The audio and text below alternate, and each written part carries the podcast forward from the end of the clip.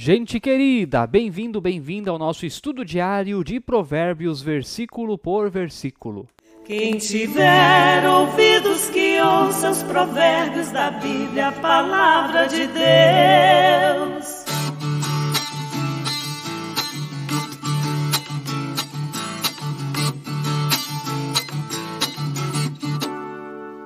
Que bênção maravilhosa poder estar aqui mais uma vez com você para juntos aprendermos da palavra do nosso Deus. Se você está assistindo através do YouTube, inscreva-se no canal, ative o sininho, deixe o seu like, deixe aí também o seu comentário, mande esse estudo para alguém. Bem-vinda, bem-vindo. Você também que escuta através da plataforma Spotify. Estamos também em sintonia com o seu coração. Vamos ao nosso versículo de hoje. Já está na tela para você que assiste. A sabedoria é mais preciosa do que as joias, e tudo o que você possa desejar não se compara com ela. Eu repito, a sabedoria é mais preciosa do que as joias e tudo o que você possa desejar não se compara com ela, diz Provérbios capítulo 3, o verso 15. Querido irmão, querida irmã, qual é o seu maior desejo? Seja ele material ou não material. E pense de verdade aí. Não pense logo, ah, é a sabedoria. Não, de verdade, lá no seu coração, só com você mesmo. Qual é o seu maior desejo? O que você só de pensar naquilo já brilha os seus olhos. Talvez joias, talvez um carro novo, talvez uma casa melhor, enfim, talvez conhecer alguém. As possibilidades, as coisas que desejamos são muitas. Mas que interessante esse versículo, porque ele fala exatamente da sabedoria como aquilo que é mais precioso do que qualquer coisa que possamos desejar na vida.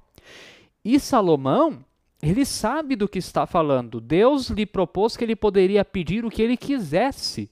E ele podia desejar muitas coisas, mas ele pediu a sabedoria.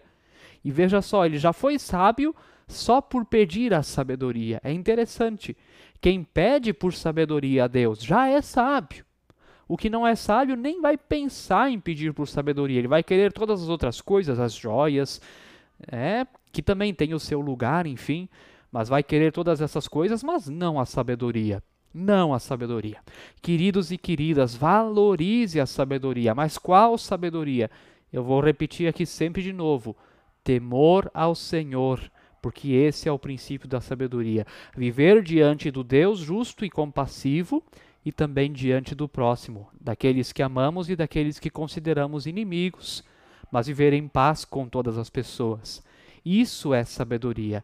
Ela é uma preciosidade. Quem consegue descobrir a preciosidade que é a sabedoria, não vai precisar desejar mais nada na sua vida.